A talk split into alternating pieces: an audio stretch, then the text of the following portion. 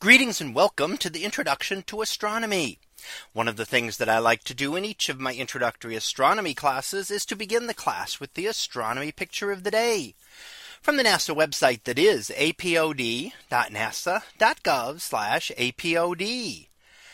And today's picture for April 16th of 2023. Well, it is titled M2-9 Wings of a Butterfly Nebula. So what do we see here? Well, this is what is known as the Butterfly Nebula, and it's an example of a planetary nebula. And that is what will happen to a star like our sun at the end of its life.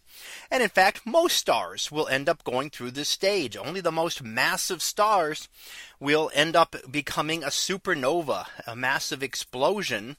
The other stars will end their lives much more gently. And that is expelling their outer layers into space while the core contracts down to be a white dwarf star. So here we see the white dwarf star at the center of the nebula. And that is the compact core of the star that had been here previously. Now it contracts down until the atoms get so close together that their electrons cannot be pushed any closer together. Their electrons will begin to repel each other and will undergo a specific type of force that pushes them apart. And essentially it means that no two electrons can occupy the same exact states. And once you get uh, get to a certain size that they cannot get any closer than that. And this is what we know as the Pauli exclusion principle, which keeps them from occupying the exact same state.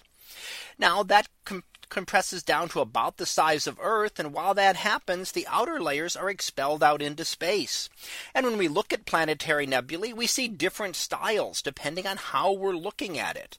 And some of it may depend on our orientation from which way we're seeing the nebula. Sometimes they appear as rings or other patterns in the sky. This one may give you the picture of a butterfly as it has two lobes as great wings going out to the left and to the right.